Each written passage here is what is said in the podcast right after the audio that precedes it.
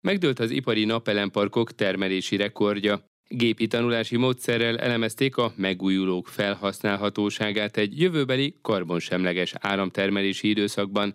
Akár hosszabb távon maradhat az 50-80 euró körüli földgázár. Erről is szó lesz a következő percekben itt az Energiavilágban, az Inforádió energiaipari magazinjában. Üdvözlöm a hallgatókat, Király István Dániel vagyok. A következő fél órában tartsanak velem. Energiavilág. Az energiavilága a világ energiája.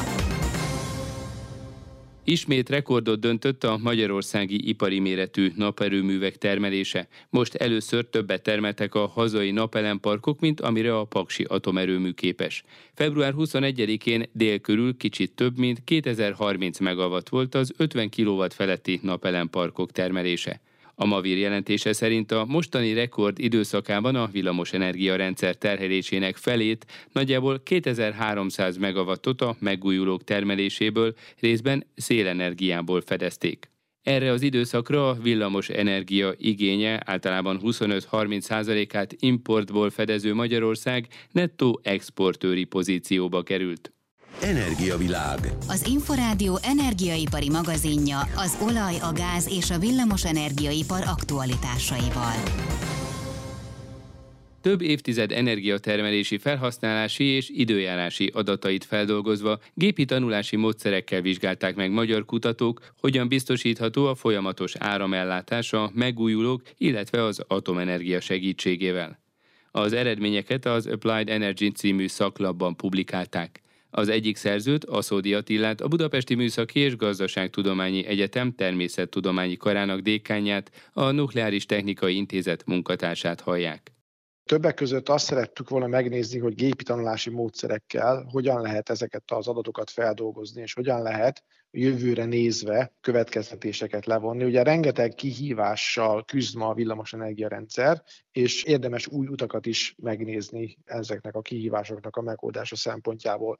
Azt tettük, hogy egy mesterséges neurális hálózatot tanítottunk meg elmúlt évek megújuló energia termelési adataival, meteorológiai adataival és villamosenergia felhasználási adataival, és utána ezt a modellt alkalmaztuk arra, hogy megnézzük azt, hogy ha a jövőben 2030-ban úgy alakulna az időjárás óráról órára, ahogy az elmúlt 42 évben alakult, tehát nem egyetlen egy évre, hanem az elmúlt 42 év adataira is visszanyúltunk, akkor pontosan egy adott erőművi portfólió hogyan tudná Magyarország igényeit kielégíteni. És hát arra jutottunk, hogy egészen nagy, akár 15 ezer megawattnyi napenergia és 3 ezer megawattnyi szélenergia kapacitás beépítése esetén is az igényeknek csak egy 40-42 százalékát tudnánk megújuló forrással ellátni, és e fölött, hogyha további karbonsemleges villamos energiára van szükség,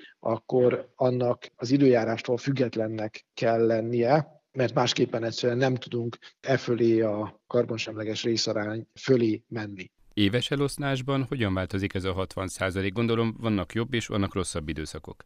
Igen, a vizsgálatnak az is egy nagyon fontos feladata volt, hogy az úgynevezett sötét szélcsendes állapotoknak a gyakoriságát vizsgáljuk. A sötét szélcsend, ami mit jelent? A sötét szélcsend egy nagyon érdekes kifejezés, az a német Dunkelflauta kifejezésből származik. Azt jelenti, hogy azok a, az állapotok, amikor sem a nap nem süt, sem pedig a szél nem fúj. Ez ugye azért komoly kihívás a jövőbeli villamosenergia rendszerek szempontjából, mert nem csak Magyarországon, hanem tulajdonképpen minden európai országban a nap és a szélenergia nagyon nagy mértékű fejlesztését tervezik, és nyilván azok a a helyzetek, amikor egyik sem áll rendelkezésre, nagyon komoly problémát okoz a villamosenergia ellátás szempontjából, hiszen a villamosenergiára folyamatosan szükségünk van, míg a nap nem süt folyamatosan, és a szél nem fúj folyamatosan. Tehát ezek a úgynevezett sötét szélcsendes állapotok azokban a villamosenergia rendszerekben, ahol sok a nap és a szélenergia, újfajta megoldásokat igényelnek, olyan megoldásokat, amelyekben nyilván a nap és szélenergia nem tud szerepet játszani. Na most azt látjuk ezekben a vizsgálatokban, hogy meglepő módon Magyarországon gyakoribbak ezek az állapotok.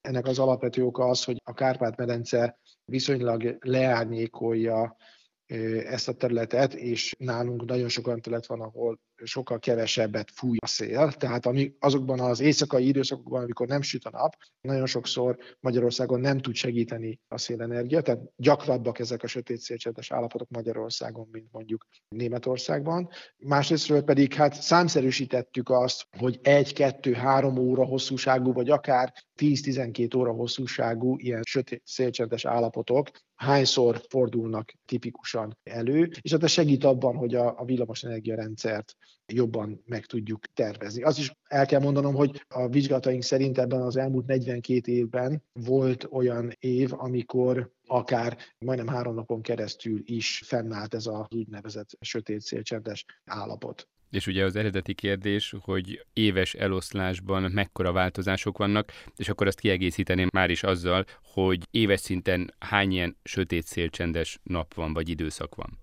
Erre adtunk egy pontos eloszlás függvényt, ugye attól függ, hogy hány órás időszakokat nézünk. A néhány órás időszakokból több száz is van, a hosszabb időszakokból, azokból pedig, hát attól függ, hogy pontosan milyen időszakot nézünk, de 5, 6, 8, 10 ilyen esemény is előfordul. Tehát ezek meglepően gyakori események. Nyilván napközben viszonylag ritkák, de napközben is elő tud fordulni, hogy nagyon alacsony a nap és szélenergia betáplálás. Ezek tipikusan azok a ködös, smogos november, december, januári időszakok, amikor beül egy ilyen hideg párna a Kárpát-medencébe, és a nap nem tudja elérni a földfelszínt a, a köd miatt, és az mutatja, hogy nem fúj a szél, hogy megmarad hosszú időn keresztül a köd. Tehát ezek, a, ezek az időszakok azok, amelyek kritikusak lehetnek, de hangsúlyozom, hogy visszatérve a karbonsemleges villamosenergia részarányára, itt a számításaink azt mutatják, hogy ha az európai közös célkitűzést, hogy 2030-ra a villamosenergia 90%-a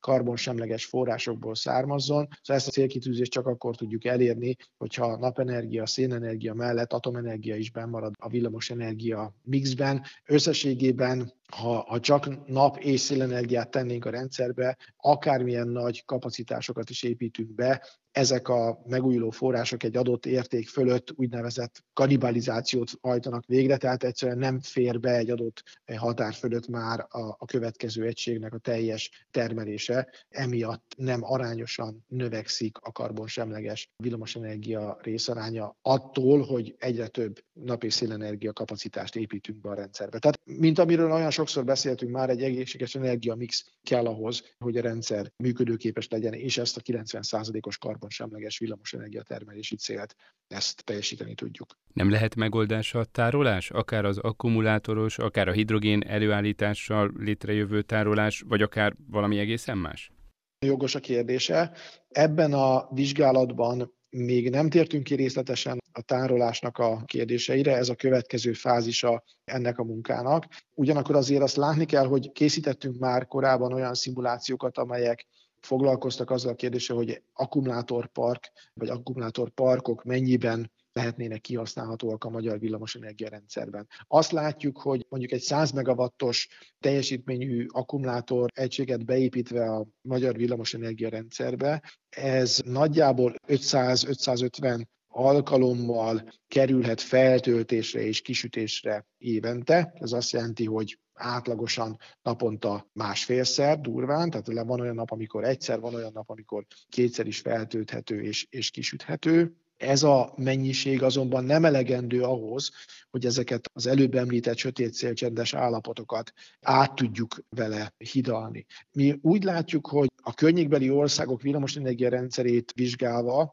vannak a magyarnál sokkal rugalmasabban működtetett villamosenergia rendszerek. Például a szlovák vagy az osztrák villamosenergia rendszer sokkal könnyebben szabályozható, amiatt, hogy ott van szivattyús tárzos vízenergia. Ezek az egységek nagyon nagy rugalmasságot tudnak bevinni a villamosenergia rendszerbe, és sokkal könnyebben szabályozható egy csomó állapot. Ez Magyarországon is úgy látjuk, hogy megfontolandó a villamosenergia rendszer fejlesztése szempontjából, és hát, hogy hosszú távú, szezonális tárolásra majd milyen technológiát lehet alkalmazni, ezt most ebben a pillanatban nehéz lenne megmondani. Teljesen jogosan tette fel a kérdést a hidrogénnel kapcsolatban. Magyarországnak is van egy hidrogén stratégiája, és az Európai Unió is szeretne egyre inkább a hidrogén gazdaság felé menni.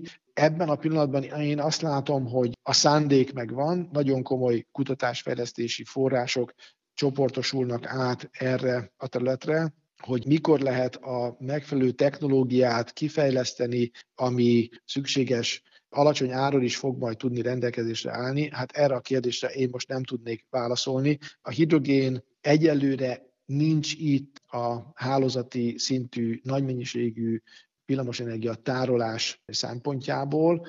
Meglátjuk, hogy hogyan tud ez a terület fejlődni. Érdemes egy-egy országot vizsgálni, egy-egy ország termelését és felhasználását? Nem lehet-e megoldás az egységes európai villamoshálózat az, hogy amikor mondjuk Magyarországon szélcsendes és napmentes idő van, akkor akár Horvátországból, Olaszországból importálunk elektromos áramot, majd amikor pedig Magyarországon fordul jobbra az idő, akkor mi exportálunk más területek felé, vagyis nem egy-egy ország energiamérlege lenne nullszaldós vagy karbonsemleges, hanem több területé, több országi együtt. Teljesen igaza van abban, hogy az összekapcsolt villamosenergia rendszer erre az együttműködésre lehetőséget teremt, sőt ez nem csak lehetőség, hanem ez ma már realitás. Nagyon komoly export-import forgalmak zajlanak az európai villamosenergia rendszerben, és mi a központi helyünk miatt, amiatt, hogy a tengerpartoktól ugye távol vagyunk, be vagyunk zárva gyakorlatilag a, a szárazföld közepére, Nekünk kifejezetten nagyon fontosak ezek a hálózati kapcsolatok, olyannyira, hogy az európai követelményeknél hétszer nagyobb a határkeresztező kapacitásunk, tehát jó adottságaink vannak a tekintetben, hogy villamosenergiát tudjunk importálni és exportálni. Készítettünk olyan modelleket, amelyek azt vizsgálják, hogy ezeket az export-import képességeket hogyan tudjuk kihasználni, és részben a problémákat ez az export-import meg tudja oldani, de ha meggondolja, nem csak, hogy a környékbeli országokban, hanem tulajdonképpen egész Európában pontos ugyanakkor van éjszaka. Jó, ha Romániától Portugáliáig nézzük, akkor azért a napkelte és a napnyugta között van egy több mint egy órányi különbség, de alapvetően az éjszaka az ugyanabban az időszakban történik, tehát ez a napenergia felhasználása szempontjából nem ad egy teljes megoldást, nem ad egy teljes áthidalást, szükség van ezekre a termetszégi kapacitásokra, ugye szükség van olyan energiaforrásokra, amelyek képesek az időjárástól függetlenül a szükséges mennyiségű villamosenergiát biztosítani. Egyébként fontos megjegyezni, hogy láthatóan ez a felismerés más országokban is megszületett. Annak az egyik fontos jele az, hogy ugye a földgázzal most elég komoly problémák vannak az orosz-ukrán háború kapcsán, ugye nagyon korlátozott a hozzáférhető földgáznak a mennyisége, úgyhogy nyugat-európai országok újra beszélnek arról, hogy az energia mixükben bent tartják a, a nukleáris energiát. Svédországot, Hollandiát, Belgiumot említeném, akik most a közelmúltban deklarálták azt, hogy a megújulók fejlesztése mellett a nukleáris energia hosszú távon benn az energia mixben, és hát akkor ugye mondhatnám Franciaországot, Csehországot, Szlovákiát, Magyarországot, Szlovéniát, Bulgáriát, Romániát, Lengyelországot, Finnországot, amelyek szintén ezzel a, a karbonsemleges energiamixel képzelik el hosszú távon a villamos energiaellátást. Számításaik szerint mekkora atomerőművi kapacitással lenne szükség a következő évtizedben? Idehaza én azt gondolom, hogy nagyon fontos döntés született a meglévő paksi blokkok üzemidő hosszabbítása, további üzemidő hosszabbítása szempontjából. Ez azt jelenti, hogy ha csak 10 éves további üzemidő hosszabbítás műszakilag lehetséges lesz, Ugye még most nem tudjuk pontosan, hogy mennyi, de a vizsgálatok azt mutatják, hogy mondjuk még tíz évvel tovább lehet üzemeltetni a mostani paksi blokkoknak az üzemidejét, akkor az azt jelenti, hogy a 2040-es éveknek a végéig benne lehet ez a 2000 megawattnyi kapacitás a villamos energia mixben, és ezen kívül további termelőegységek is szükségesek. Mi számításaink szerint akár 5000 megawattnyi nukleáris kapacitás is minden további nélkül elfér a magyar villamosenergia rendszerben, figyelembe véve a villamosenergia igény bővülését és az ipari beruházásokat, amelyek megkezdődtek vagy terve vannak véve. Egy nagyon jelentős elektrifikáció zajlik, nem csak Magyarországon, hanem az egész fejlett világban. A közlekedés ugye megy az elektromos energia felhasználás felé, és próbál felhagyni a foszilis energiahordozók felhasználásával, de a cementgyártás, az acélgyártás, gyártási, egyéb ipari gyártási folyamatok, a fűtés, klimatizálás, ezek mind a villamosenergia irányába mennek, tehát elképesztően fontos, hogy megbízható, stabil áramállátás feltételeit biztosítsuk mind a lakosság, mind az ipar számára. Aszódi Attila egyetemi tanárt hallották. Energiavilág. Az energiavilága a világ energiája. A tavaly nyári történelmi 340 eurós csúcs után a gázára mostanra 50 euró körüli szintre zuhant, és ez az árszint akár hosszabb távon is fennmaradhat. Erről beszélt az Inforádió Aréna című műsorában Szabó László, a Budapesti Corvinus Egyetem regionális energiagazdasági kutatóközpont vezetője nagyon sok tényező vezet ahhoz, hogy itt ekkora mozgásokat látunk. Hát igazából kezdjük a mostani, vagy miért csökkent le igazából 50-re, és akkor egy kicsit lehet, hogy visszanézünk majd, hogy miért volt ez ilyen magas. Miért csökkent le? Szerintem, hogyha három vagy négy fő okot akarnék erre mondani, az egyik igazából az, hogy működtek azok a diversifikációs lépések, amit nagyon-nagyon sok ország, köztünk Magyarország is, de főleg az Európai Unió többi tagországa is megtett. Tehát úgy igazából a korábbi magasának az egyik kiváltó oka az az volt, hogy ez az egyoldalú orosz függőség miatt ott volt egy mozgáster az orosz félnek arra, hogy ezt az árat ilyen magasra emelje. Hallottunk ilyen kifejezéseket, hogy ugye elkezdte zárogatni a csapokat, és ezeknek a csap elzárásoknak lett az az eredménye, hogy a nagyon erős energiafüggőség, nagyon erős gázfüggőség arra ösztökélte a kereskedőket, fogyasztókat, hogy nagyon magas árat is hajlandók voltak erre megadni. Mi változott, és hogyan ment ez a 350 euró per megawattórás ár 50 euróra most télen, amikor azt várnánk, hogy most fizessünk többet, és egyébként ez volt a szokásos tendencia. Ugye az egyik fontos, hogy nagyon gyorsan tudott reagálni erre az Európai Unió több országa, hogy elkezdődött ez a diversifikáció. Ennek a legnagyobb lépés az az volt, hogy ezt a LNG típusú gázt hozták be, tehát aki nem tudott vagy nem akart már orosz gáz behozni, az átváltott erre a hajón és világkereskedelembe kapható gázra, és akkor ez volt az egyik ilyen lehetőség. A másik dolog, ami nagyon-nagyon fontos, hogy volt egy nagyon nagy megtakarítás, tehát ez 15% fölötti gáz megtakarítást tudott elérni az Európai Unió egyik hónapról a másikra, ez egy nagyon-nagyon gyors. 2022-ben volt teljes egész Európai Uniós fogyasztásban ez a 15 százalék? Igazából igen, tehát a 15 százalék az úgy jön ki, hogy mihez hasonlítok, tehát ez 2022-ben a 19-20-as évek átlagához képest egy 15 százalék. Ami olyan 70-75 milliárd köbméter, 80 milliárd köbméter Igen, lehet. igen, nagyságrendileg ilyesmi lehet. Tehát, Ami úgy, pedig a teljes magyar éves fogyasztás 8-szorosa, vagyis 8 teljes évi magyar fogyasztás. Igen, hát ugye látunk el, hogy Magyarország egy ország az Európai Uniónak, viszonylag kismérettel, kis populációval, bár nagyon erősen kitett gázfogyasztás fogyasztásra. Tehát arányaiban mi, ha GDP-re vetítjük, vagy per főre vetítjük, mi azért eléggé gázintenzív ország vagyunk, de az Európai Unióban ezek a megtakarítások, ezek egy nagyon jelentős csökkenést tudtak elérni. Ez a diversifikáció volt a másik lépés, ugye, hogy nem feltétlenül kellett orosz gázt venni, tehát akiknek Például Németországot, ha veszük példának, jött a Nord Stream 2 a vezetéken, amíg jött a gáz, amikor ez megszűnt, ugye az ő iparuk az is nagyon-nagyon gázfüggő, egy vegyipari termelő, egy olyan termelő, aki nyersanyagként használja, nem is energiahordozónként a gáz, meg se tudja kerülni ezt, és akkor erre volt megoldás, hogy akkor nézzük meg, hogy honnét tudunk máshonnan gáz szerezni, ennek az egyik megoldás az LNG volt, és akkor ez a két hatás, ez, ez tényleg nagyon erősen begyűrűzött, és ez, ennek az eredménye az, hogy 50 euróról beszélünk. Még egy hatást ki kell emelnünk, hogy mondjuk úgy, hogy szerencsénk is volt. Tehát, hogy sajnos az a probléma, hogy nagyon-nagyon sok mindenben, most az energiaszektorban egy nagyon nagy lútri jelentkezik itt, és ez az időjárás. Igazából az, hogy a mostani tél tényleg összevetve, és meg is néztem most az elmúlt 30-40 év második, harmadik legkedvezőbb hőmérsékleti viszonyait hozta, ez is egy nagyon nagy szerencse volt. Szabó Lászlót a Budapesti Corvinus Egyetem regionális energiagazdasági kutatóközpontjának vezetőit hallották. Energiavilág. Az energiavilága a világ energiája. Szijjártó Péter szerint a Rosszatom elleni esetleges szankciók a globális biztonságot is veszélyeztetnék. A magyar külgazdasági és külügyminiszter erről azután beszélt, hogy Budapesten tárgyalt a Nemzetközi Atomenergia Ügynökség főigazgatójával. A részletek Herceg Zsoltól.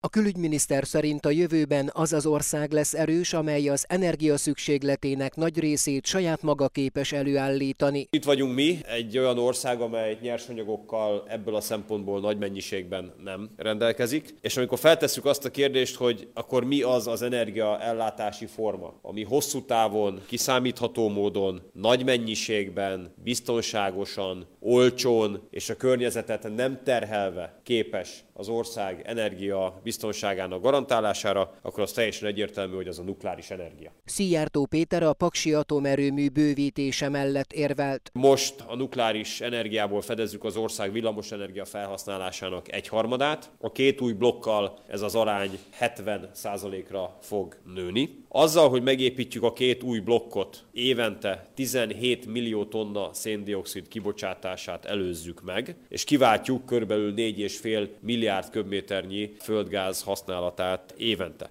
A Rosszatomra esetlegesen kivetett szankció a globális biztonságot is veszélyeztetné, jelentette ki a tárcavezető, aki a Paks 2 projektben résztvevő cégekről is beszélt. Ugye ez egy német-francia konzorcium. A Framatom és a Siemens Energy alkotja ezt a konzorciumot. A francia kormány meg is adott minden engedélyt ahhoz, hogy ez a konzorcium beszállítsa az irányítás technikát a paksi blokkokhoz. Tehát kézenfekvő, hogy a konzorcium másik tagjával tárgyalunk arról, hogy az ő szerepe hogyan növekedhet, illetve hogyan képzelhető el ezen konzorcium szerepvállása úgy, hogy az egyik konzorciumi szereplőnek a kormánya azt ellehetetleníti a részvételét. Tehát a Framatomban zajlik tárgyalás az ő szerepük megnöveléséről ebben az ügyben. De szeretném mondani, hogy az mégiscsak kicsit vad hogy a német kormány jelenleg azt kockáztatja, hogy az Európai Unióban felépülne egy atomerőmű a két legerősebb európai országból származó irányítástechnikával, és ők most azt kockáztatják, hogy ezt egy orosz technológiával kell kiváltani. Hát észszerű dolog ez a német kormány részéről. A Nemzetközi Atomenergia Ügynökség főigazgatója szintén kérdésre válaszolva leszögezte, hogy az atomenergia rendkívül megbízható, hiszen egy reaktor 60-70 évig folyamatosan képes üzemelni. Az atomprogramjukat korábban leállító országok új, tudatosabban környezetvédő generációi már nem ellenzik a nukleáris energia békés célú felhasználását, állította Rafael Grossi. Energiavilág. Az Inforádió energiaipari magazinja az olaj, a gáz és a villamos energiaipar aktualitásaival. Az Energiavilág az Inforádió energiaipari magazinja ezzel véget ért. A szerkesztő műsorvezetőt Király István Dánielt hallották. Köszönöm a figyelmüket, viszont hallásra!